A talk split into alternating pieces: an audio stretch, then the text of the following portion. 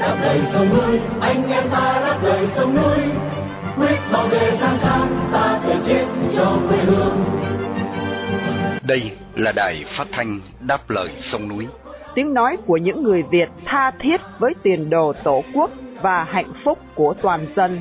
Do lực lượng cứu quốc thực hiện, phát thanh mỗi ngày từ 7 giờ 30 đến 8 giờ tối, giờ Việt Nam. Trên làn sóng ngắn 9.670 km chu kỳ.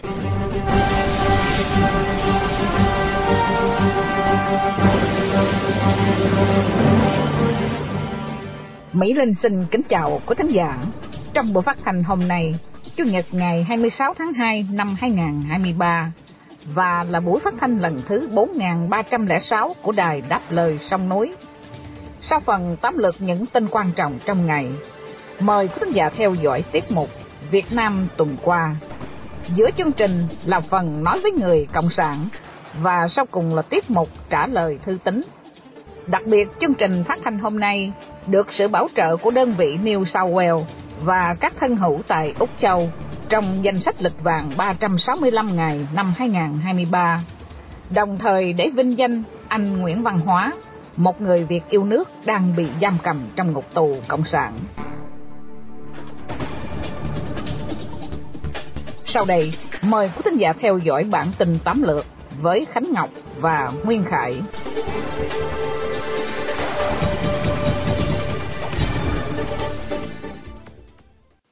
Tù nhân lương tâm Nguyễn Văn Điển mãn án. Tù nhân lương tâm Nguyễn Văn Điển vừa được trả tự do hôm 24 tháng 2 sau 6 năm tù giam. Anh Nguyễn Văn Điển sinh năm 1983 là một người công giáo, một nhà hoạt động nhân quyền quê tại giáo xứ Quần Hào, thành phố Yên Bái. Anh Nguyễn Văn Điển bị bắt vào tháng 3 2018 cùng với hai người đồng chí hướng khác là ông Vũ Quang Thuận và sinh viên Trần Hoàng Phúc trong cả hai phiên tòa sơ thẩm và phúc thẩm diễn ra vào năm 2018, cả ba đều bị cáo buộc tội danh tuyên truyền chống nhà nước Cộng hòa xã hội chủ nghĩa Việt Nam. Trong đó, anh Điển bị tuyên án 6 năm 6 tháng tù giam, 4 năm quản chế. Ông Vũ Quang Thuận bị tuyên án 8 năm tù giam, 5 năm quản chế và mức án 6 năm tù giam, 4 năm quản chế đối với Trần Hoàng Phúc Nguyễn Văn Điển và Vũ Quang Thuận từng bị tống giam, từng hầu tòa 8 lần trong thời gian ở Mã Lai vì các hoạt động đấu tranh cho quyền lợi của người lao động xuất khẩu. Nguyễn Văn Điển bị giam cầm tại trại 5 Thanh Hóa, một trong những nơi tàn bạo nhất trong hệ thống nhà tù Việt Nam. Anh từng nhiều lần tuyệt thực để phản đối chính sách hà khắc và đòi hỏi quyền lợi chính đáng cho tù nhân một nhà báo và một tiến sĩ luật bị bắt vì vướng lùm xùm với bà Nguyễn Phương Hằng. Ngày 24 tháng 2, cơ quan cảnh sát điều tra công an Thành Hồ đã khởi tố bị can, bắt tạm giam đối với bà Đặng Thị Hằng Ni, 46 tuổi, là nhà báo Hằng Ni, và tiến sĩ luật Đặng Anh Quân với cáo buộc lợi dụng các quyền tự do dân chủ, xâm phạm lợi ích của nhà nước, quyền, lợi ích hợp pháp của tổ chức cá nhân theo Điều 331 Bộ Luật Hình sự năm 2015. Ông Đặng Anh Quân là giảng viên, giảng dạy các môn luật đất đai, pháp luật kinh doanh bất động sản tại một số trường đại học.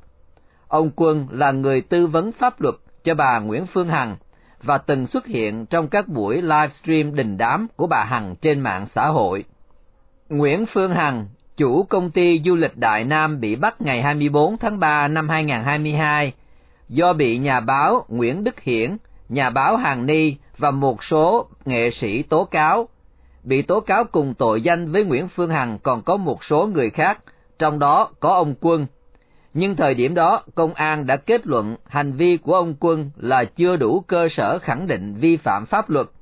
Tuy nhiên, một năm sau, ông này vẫn bị bắt như tin tức vừa cập nhật. Đặng Thị Hàn Ni, nhà báo kim luật sư, được biết đến là người có nhiều mối quen biết với giới quan chức Cộng sản. Điều đáng chú ý, trong vụ án Nguyễn Phương Hằng, bà Đặng Thị Hàng Ni là bị hại. Đến nay, bà Ni bị khởi tố về hành vi tương tự bà Nguyễn Phương Hằng trong một vụ án mà bà Hằng là người tố cáo. Truy tố cựu giám đốc Sở Giáo dục Đào tạo Quảng Ninh Cơ quan điều tra thuộc Bộ Công an vừa hoàn tất kết luận điều tra đề nghị truy tố 15 bị can vì liên quan đến vụ vi phạm đấu thầu gây hậu quả nghiêm trọng xảy ra tại Sở Giáo dục và Đào tạo Quảng Ninh và một số đơn vị liên quan. Cơ quan điều tra xác định bà Vũ Liên Oanh, cựu giám đốc Sở Giáo dục và Đào tạo Quảng Ninh và bà Hoàng Thị Thúy Nga, cựu chủ tịch công ty NSJ Group, đóng vai trò chủ mưu cầm đầu đường dây phạm tội. Cả hai cùng bị đề nghị truy tố về tội vi phạm quy định về đấu thầu gây hậu quả nghiêm trọng.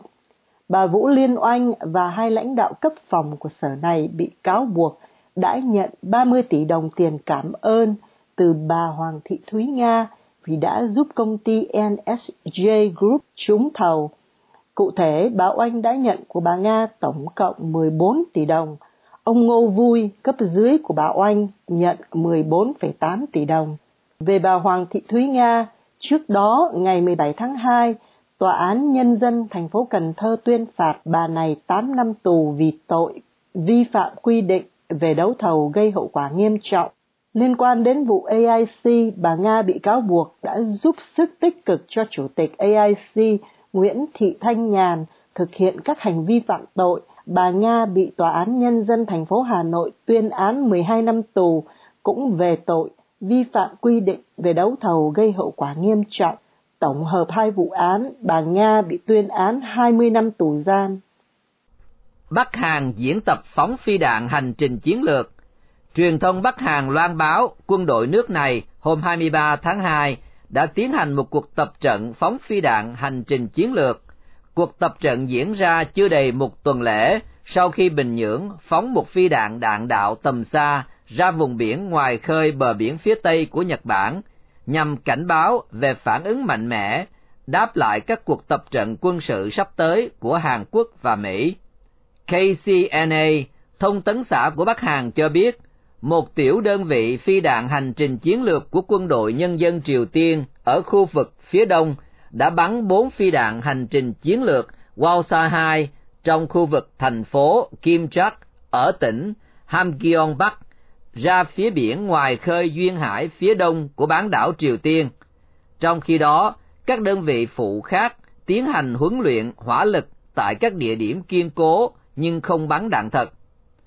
Cuộc tập trận được nói là để chuẩn bị tư thế chiến tranh và nhằm chống lại các thế lực thù địch của Triều Tiên, ám chỉ Hoa Kỳ, Nam Hàn và các quốc gia đồng minh. Căng thẳng ngoại giao leo thang trước ngày kỷ niệm một năm Nga xâm lược Ukraine. Trước ngày kỷ niệm một năm Nga xâm lược Ukraine 24 tháng 4, căng thẳng ngoại giao gia tăng bởi một loạt sự kiện. Tổng thống Nga Vladimir Putin nói quan hệ Trung Nga đã ghi những cột mốc mới trong cuộc gặp với Vương Nghị, nhà ngoại giao hàng đầu của Trung Cộng. Chuyến thăm của Vương Nghị nhằm chuẩn bị cho cuộc gặp giữa Putin và Tập Cận Bình có thể sẽ diễn ra vào thời gian tới. Hôm thứ Ba, ông Putin đã rút khỏi New START, hiệp ước cắt giảm hạt nhân cuối cùng của Nga với Mỹ. Trong bài phát biểu nhân ngày người bảo vệ Tổ quốc, Putin cam kết củng cố lực lượng hạt nhân và nói Nga sẽ triển khai tên lửa đạn đạo liên lục địa Sarmat, biệt danh Satan 2. Trong khi đó, Tổng thống Joe Biden tuyên bố Mỹ sẽ bảo vệ từng tấc đất của NATO khi gặp chín nhà lãnh đạo sườn phía đông của Liên minh tại Ba Lan. Trước đó, hôm 20 tháng 2 2023, Tổng thống Mỹ Joe Biden đã thực hiện chuyến viếng thăm bất ngờ đến thủ đô Kiev của Ukraine và gặp Tổng thống Ukraine Volodymyr Zelensky. Chuyến đi diễn ra chỉ vài ngày trước khi đánh dấu một năm Nga phát động cuộc chiến tranh xâm lược Ukraine.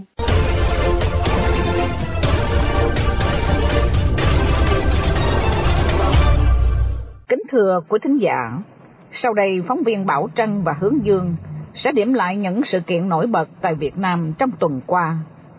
Xin nhận lời cho chị Bảo Trân. Cảm ơn chị Mỹ Linh. Bảo Trân xin kính chào quý thính giả của Đài Phát thanh Đáp lời sông núi. Chào anh Hướng Dương.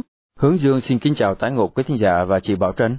Thưa anh Hướng Dương, năm nay nhân ngày tưởng niệm 44 năm cuộc chiến chống quân xâm lược Tàu Cộng, um, nhà cầm quyền Việt Cộng lại một lần nữa ra tay ngăn chặn người dân tổ chức các buổi lễ tưởng niệm um, các đồng bào và liệt sĩ hy sinh trong cuộc chiến này. Xin anh nói thêm về việc này. Vâng thưa chị, buổi tưởng niệm các chiến sĩ hy sinh trong cuộc chiến tranh biên giới chống uh, quân tàu xâm lược năm 1979 đã không thể diễn ra do bị nhà cầm quyền ngăn cản. Ngay từ vài ngày trước, nhà riêng của những người hoạt động nhân quyền đã bị công an canh gác. Một số người khi ra khỏi nhà đã bị mật vụ chặn lại. Một số khác uh, thì nhận được lời uh, cảnh báo của công an rằng không được phép đi đâu trong ngày 17 tháng 2. Ngoài ra thì nhà cầm quyền cũng cho phong tỏa hai địa điểm thường diễn ra các cuộc tưởng niệm hàng năm là khu vực tượng đài vua Lý Thái Tổ Hà Nội và tượng đài à, Đức Thánh Trần Hưng Đạo à, tại Sài Gòn. Nhiều người đã sử dụng mạng xã hội để tưởng niệm 44 năm cuộc chiến. Vào ngày 17 tháng 2 năm 1979, Trung Cộng à, đã xua quân tấn công sáu tỉnh phía Bắc của Việt Nam với tuyên bố của Đặng Thiều Bình phải dạy cho Việt Nam một bài học. Cuộc chiến tranh đã giết chết hơn à, 60.000 người Việt, bao gồm cả binh lính và dân thường. À, hàng năm nhà cầm quyền cộng sản Việt Nam vẫn ngăn cản và đàn áp các cuộc tưởng niệm chiến tranh biên giới do người dân tổ chức để bày tỏ sự à, thần phục với Trung Cộng. Năm nay à, báo chí quốc doanh gần như im lặng, không nhắc đến cuộc chiến tranh à, vệ quốc chống tàu năm 1979.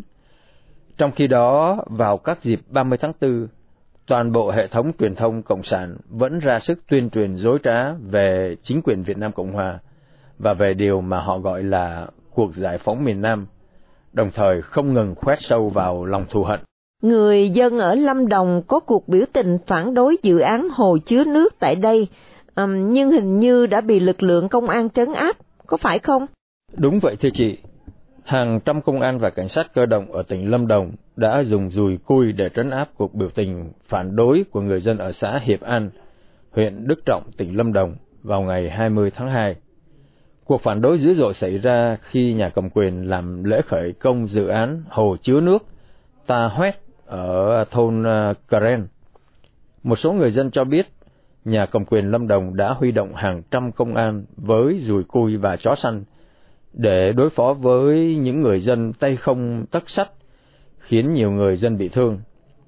Các video mà người dân cung cấp cho thấy hàng chục người dân ờ, Karen đứng chặn lối vào khu vực lễ khởi công. Ngay sau đó, lực lượng cảnh sát ờ, cơ động kéo đến để giải tán, và hai bên xô đẩy nhau. Có cảnh sát ờ, vung dùi cui rồi có cả tiếng la hét. Dự án hồ chứa nước Ta Hoét có tổng mức đầu tư gần cả ngàn tỷ đồng do Sở Nông nghiệp tỉnh Lâm Đồng làm chủ. Trong đó có 220 tỷ đồng phục vụ công tác đền bù và giải tỏa mặt bằng. Trong ngày khởi công, nhiều gia đình đã kéo đến phản đối vì không đồng ý với số tiền bồi thường. Hiện chỉ có khoảng 30% gia đình đã nhận tiền bồi thường suốt 3 năm qua. Bên cạnh đó, nhà cầm quyền Lâm Đồng báo cáo giá bồi thường từ 290 triệu đồng mỗi xào đất đến 471 triệu đồng. Nhưng trên thực tế thì à, người dân chỉ được bồi thường 170 triệu đồng cho đất ở và 20 triệu đồng đất trồng trọt. Hơn thế nữa, trong buổi lễ khởi công, một quan chức cầm đầu huyện Đức Trọng cho biết là không có đất để tái định cư người dân. Và tin thêm về tệ nạn tham nhũng và chạy án ở Việt Nam, một hung thần thiếu tướng công an tại Hải Phòng đã bị bắt và bị phát hiện là đương sự đã nhận hối lộ hàng chục tỷ đồng trong việc giúp chạy án. Vâng, đó là Đỗ Hữu Ca, một thiếu tướng công an tại Hải Phòng. Đương sự bị cáo buộc là nhận hàng chục tỷ đồng, tức vào uh, triệu Mỹ Kim để chạy án cho một công ty. Ông Ca vừa bị bắt giam vào hôm 18 tháng 2 để điều tra vụ án này. Trung tướng Tô Ân Sô, tránh văn phòng Bộ Công an, cho biết vụ à, vụ bắt giam diễn ra sau khi công an mở rộng điều tra vụ trốn thuế, mua bán hóa đơn bất hợp pháp và chứng từ à, thu nộp thuế xảy ra tại tỉnh Quảng Ninh và thành phố Hải Phòng. Theo một số nguồn tin, ông Đỗ Hữu Ca bị tạm giam 9 ngày để điều tra về vụ lừa đảo chiếm đoạt tài sản. Ông Ca đã nhận hàng chục tỷ đồng để chạy án, nhưng không thành và không trả lại tiền cho thân chủ là ông Trương Xuân Đức, 52 tuổi, chủ nhân ờ, của công ty xây dựng Thái Bình Dương. Công ty trên đặt trụ sở tại Hải Phòng và Quảng Ninh từ năm 2005 đến nay. Mục đích hoạt động của công ty là hợp thức hóa hồ sơ và mua bán hóa đơn. ông Đức đã tận dụng mối quan hệ với Đỗ Hữu Ca để chạy án và đã chuyển cho ờ, ông Ca hàng chục tỷ đồng. Ông Đức bị công an tỉnh Quảng Ninh bắt giữ vào đầu tháng 2. Ông Đỗ Hữu Ca, 65 tuổi, đã về hưu vào tháng 7 năm 2013. Ông nổi tiếng trên báo chí và mạng xã hội khi cầm đầu vụ cưỡng chê cưỡng chiếm đất đai của nông dân ờ, Đoàn Văn Vươn ở huyện Tiên Lãng vào năm 2012. Vụ cưỡng chế đất sau đó bị kết luận là sai trái. Cựu chủ tịch huyện Tiên Lãng là Lê Văn Hiền cùng bốn quan chức khác à, đã bị truy tố. Chuyên mục Việt Nam tuần qua đến đây tạm chấm dứt. Bảo Trân xin kính chào quý thính giả của Đài Phát thanh Đáp lời sông núi. Chào Ánh Hướng Dương. Hẹn gặp lại tuần sau. Hướng Dương cũng xin kính chào tạm biệt quý thính giả và chị Bảo Trân xin hẹn vào Chủ nhật tuần tới cũng trong chuyên mục Việt Nam tuần qua.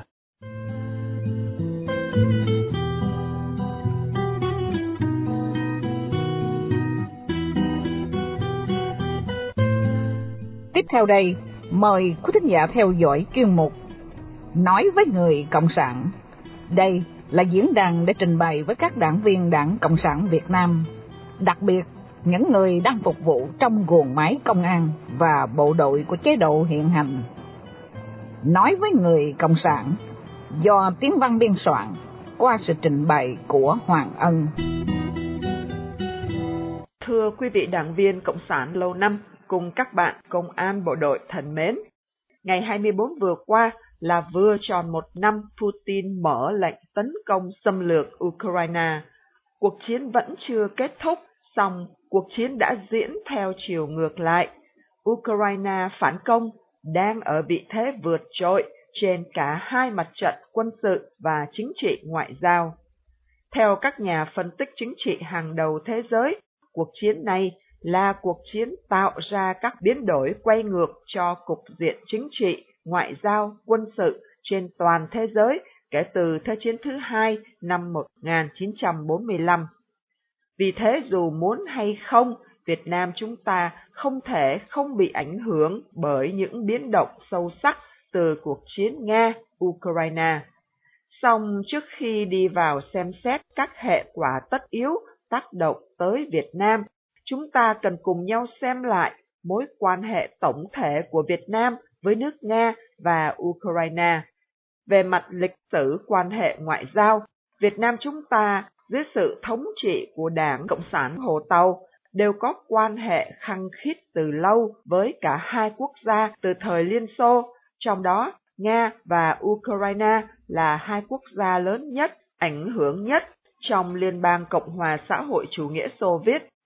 Chế độ Cộng sản Việt Nam đã nhận nhiều trợ giúp có nguồn gốc từ cả hai quốc gia này cho cuộc chiến thôn tính Việt Nam Cộng Hòa tại miền Nam Việt Nam. Chế độ Cộng sản Việt Nam cũng nhờ vả rất nhiều cả hai nước Cộng hòa Xô Viết là Nga và Ukraine trong việc đào tạo nhân lực vào thời kỳ Liên Xô còn tồn tại.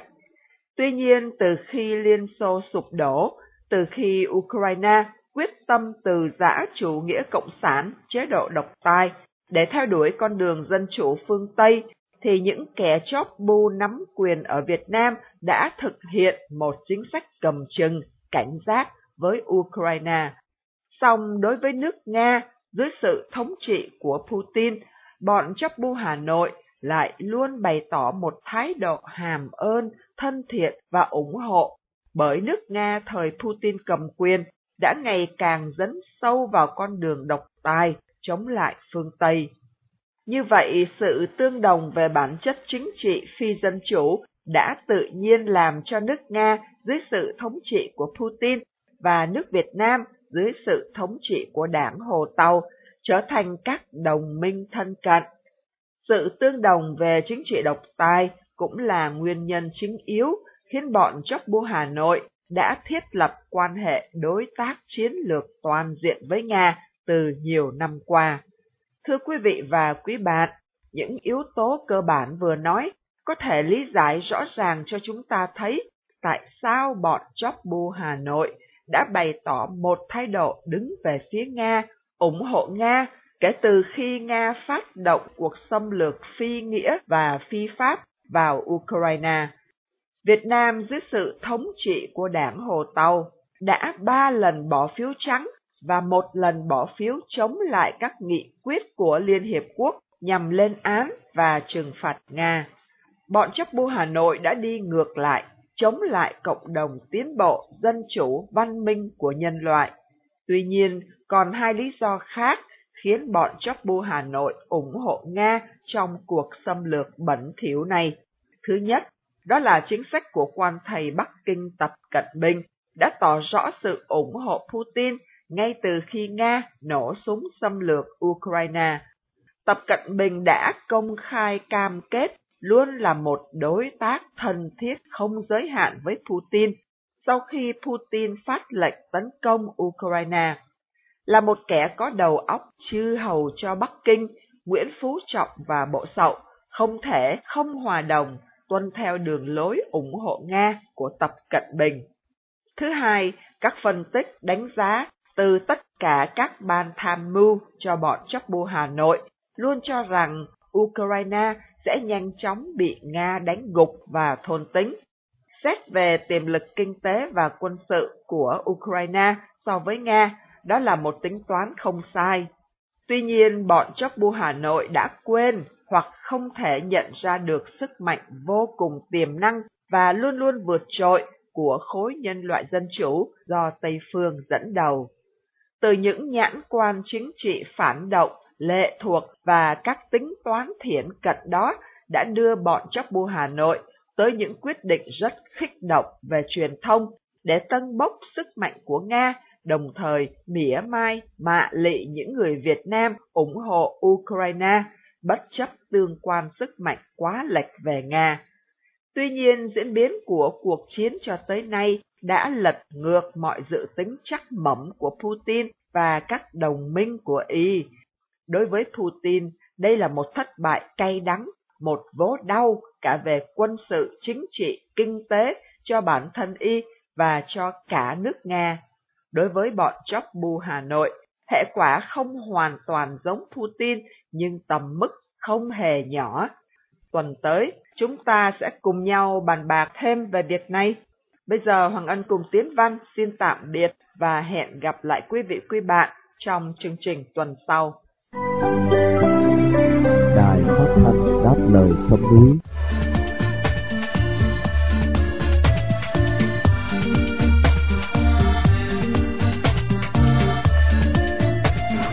Kính thưa quý thính giả, sau đây là tiết mục trả lời thư tín sẽ do phóng viên Minh Nguyệt cùng ông Quang Nam, giám đốc đài đáp lời sông núi thực hiện.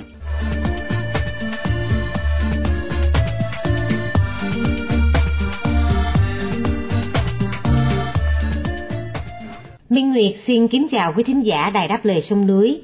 Chào mừng quý vị đến với mục trả lời thư tín của Đài Đáp Lời Sông Núi ngày hôm nay. Thưa quý vị, chuyên mục trả lời thư tín tuần này, chúng tôi xin tiếp tục với câu chuyện chống tham nhũng, một đề tài luôn nhận được sự quan tâm của thính giả. Trước tiên là câu hỏi của ông Nguyễn Văn Minh ở Cao Bằng. Ông hỏi, Thưa quý đài, những năm đầu tôi thực sự không tin vào chiến dịch chống tham nhũng của ông Tổng bí thư Nguyễn Phú Trọng. Nhưng trong khoảng hai năm trở lại đây, khi có quá nhiều nhân vật cao cấp bị tống giam, thậm chí bị cách chức, điển hình như vụ ông Nguyễn Xuân Phúc, đương kim chủ tịch nước phải từ chức. Điều đó phải chăng là minh chứng cho thực tâm chống tham nhũng của ông Trọng và Đảng Cộng sản Việt Nam? Minh Nguyệt xin mời anh Quang Nam. Thưa ông Minh, với những gì ông vừa nêu, nhiều người dễ lầm tưởng rằng ông Trọng thực tâm chống tham nhũng. Nhưng chúng ta có đầy đủ các căn cứ và dữ kiện để kết luận rằng đây chỉ là trò mỹ dân và là trò thanh trừng lẫn nhau trong nội bộ đảng Cộng sản. Ở đây chúng tôi chỉ nhắc lại một số điểm căn bản để củng cố thêm cho ý kiến của mình như sau. Thứ nhất là không thể chống tham nhũng trong một thể chế độc tài, chuyên chế, không có đảng đối lập, không có các cơ chế hay cơ quan độc lập giám sát. Thứ nhì là bản chất của một đảng cai trị độc tài là phản động và tham nhũng. Cách tốt nhất để hạn chế hay chống tham nhũng chỉ có thể là thay đổi thể chế chính trị, thực hiện tam quyền phân lập. Và cuối cùng, các vụ bắt bớ, cách chức, thậm chí là việc phế truất ông Nguyễn Xuân Phúc khỏi ghế chủ tịch nước không hề được căn cứ trên hiến pháp hay luật pháp mà dựa vào kết luận của Ủy ban Kiểm tra Trung ương mà Ủy ban này đều do Bộ Chính trị nắm giữ. Các tội trạng sai phạm thực tế của những nhân vật bị bắt đều không được nhắc đến, mà được nêu lý do một cách chung chung, mơ hồ, đại loại như là thiếu trách nhiệm, buông lỏng lãnh đạo, chỉ đạo quản lý, thiếu kiểm tra, giám sát, vân vân, hoặc là suy thoái về tư tưởng chính trị, đạo đức, lối sống, vi phạm quy định của đảng và pháp luật của nhà nước. Nhiều cựu lãnh đạo khi ra tòa, thay vì nhận tội trước nhân dân, trước pháp luật, thì họ đều nhận tội trước Nguyễn Phú Trọng và xin Trọng tha tội. Nhưng minh chứng rõ ràng nhất để trả lời câu hỏi trên chính là nhìn vào toàn cảnh xã hội Việt Nam ngày nay. Thưa ông Minh, trong bài bình luận về vụ bắt tướng Đỗ Hữu Ca của tác giả Nguyên Lê, có đưa ra một kết luận rất sắc bén và chúng tôi hoàn toàn đồng ý với kết luận ấy. Đó là, chúng tôi xin trích, dân ta hả hê, vui mừng khi thấy một loạt các lãnh đạo, quan chức cao cấp bị làm thịt, bị sổ khám, để rồi hy vọng viễn vong vào cái gọi là sự trong sạch của đảng, vào công cuộc chống tham nhũng của Nguyễn Phú Trọng. Nhưng không, đây chính là giai đoạn mà hệ thống cầm quyền đang thay máu bằng cách khai tử, xóa bỏ bọn lãnh đạo cũ đã ăn dày bấy lâu nay để xây dựng một lực lượng trấn áp mới sẽ ác ôn hơn, tinh vi hơn nhằm tiếp tục vơ vét và đầy đọa gần 100 triệu dân Việt mà thôi. Xin hết trích. Và một câu hỏi khác, một cán bộ đang làm việc tại quận 12, Sài Gòn yêu cầu giấu tên, hỏi chưa bao giờ các lãnh đạo và cán bộ ngành đăng kiểm, cả đường thủy lẫn đường bộ bị khởi tố, bắt giam nhiều như hiện nay. Phải chăng đây mới thật sự là ổ tham nhũng?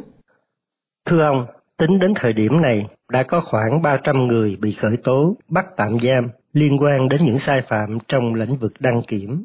Trong đó có đến hai đời cục trưởng, một đương chức và một đã về hưu, bị khởi tố và bắt giam để điều tra Đa số các bị can bị khởi tố tội danh môi giới hối lộ, đưa hối lộ, nhận hối lộ, giả mạo công tác, sản xuất, mua bán, trao đổi hoặc tặng cho công cụ, thiết bị phần mềm để sử dụng vào mục đích trái pháp luật. Đây được coi là sai phạm nghiêm trọng nhất trong ngành đăng kiểm từ trước tới nay, cho thấy vấn nạn tham nhũng không còn là cá nhân riêng lẻ mà đã trở thành tham nhũng tập thể, có hệ thống và trên phạm vi rộng khắp kéo dài nhiều năm. Tình trạng này không chỉ gây thất thoát ngân sách cho nhà nước, hao tốn tiền bạc cho người dân, mà đã góp phần gây ra bất ổn xã hội, suy đồi đạo đức và làm quốc gia suy yếu. Cho nên, như cách nói của ông, đây quả thật là một ổ tham nhũng. Tuy nhiên, ở Việt Nam, không chỉ có một ổ tham nhũng là ngành đăng kiểm, mà trong tất cả các ngành khác, các lĩnh vực khác đều có những ổ tham nhũng như vậy. Chỉ khác nhau ở chỗ, có những ổ tham nhũng đã bị phanh phui, nhưng còn rất nhiều ổ tham nhũng vẫn chưa bị lộ hoặc vẫn được bảo kê trong vòng bí mật. Nhìn vào số lượng người bị bắt và phạm vi rộng khắp trên cả nước trong thời gian gần đây, có thể kể đến đại án Việt Á hay đại án những chuyến bay giải cứu trong ngành ngoại giao, vân vân.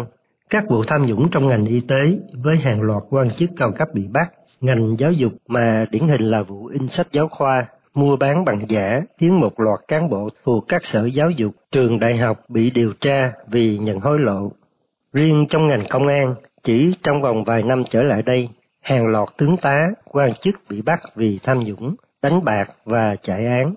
Đó là chưa kể những vụ tham nhũng đất đai mà thủ phạm không ai khác, chính là những lãnh đạo đứng đầu nhiều tỉnh, thành phố trên cả nước. Trên đây, chúng tôi chỉ điểm qua một vài vụ án điển hình đã được phản ánh trên truyền thông lề đảng. Thực tế, như chúng tôi vừa nói, ngành nghề nào, lĩnh vực nào cũng là những ổ tham nhũng, bởi tham nhũng là bản chất của một chế độ độc tài. Không thể chống tham nhũng nếu không thay đổi thể chế chính trị, không thể chống tham nhũng nếu không tôn trọng nhân quyền, trong đó có quyền được nói, quyền được giám sát của người dân. Dạ vâng, Minh Nguyệt cảm ơn quý thính giả đã theo dõi một trả lời thư tín của Đài Đáp Lời Sông Núi ngày hôm nay. Minh Nguyệt xin hẹn gặp lại quý vị và anh Quang Nam vào một trả lời thư tín kỳ tới. Xin cảm ơn quý vị. Vâng, Quang Nam xin à, cảm ơn chị Minh Nguyệt và xin hẹn gặp lại chị cùng quý thính giả trong tiết mục trả lời thư tín vào kỳ tới.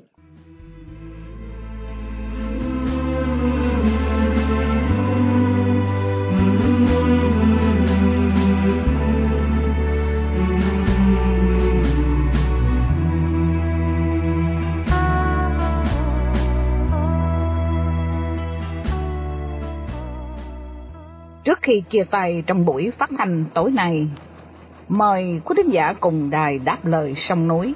Nhớ đến ông Nguyễn Văn Túc, sinh năm 1963, đã bị bắt ngày 1 tháng 9 năm 2017 với bản án 13 năm tù giam. Một người Việt đang bị nhà cầm quyền Cộng sản giam cầm trong ngục tù vì lòng yêu nước, lẽ phải và sự đóng góp tích cực vào tiến trình dân chủ hóa Việt Nam.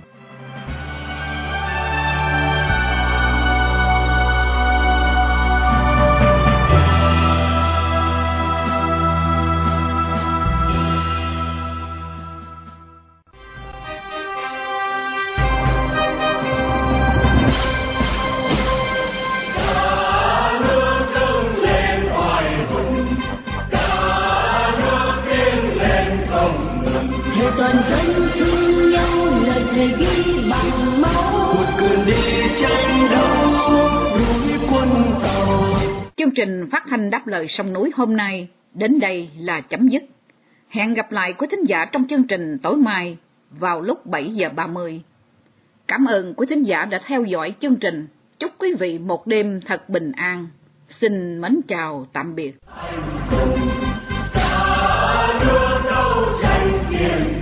Vì tình yêu living two life.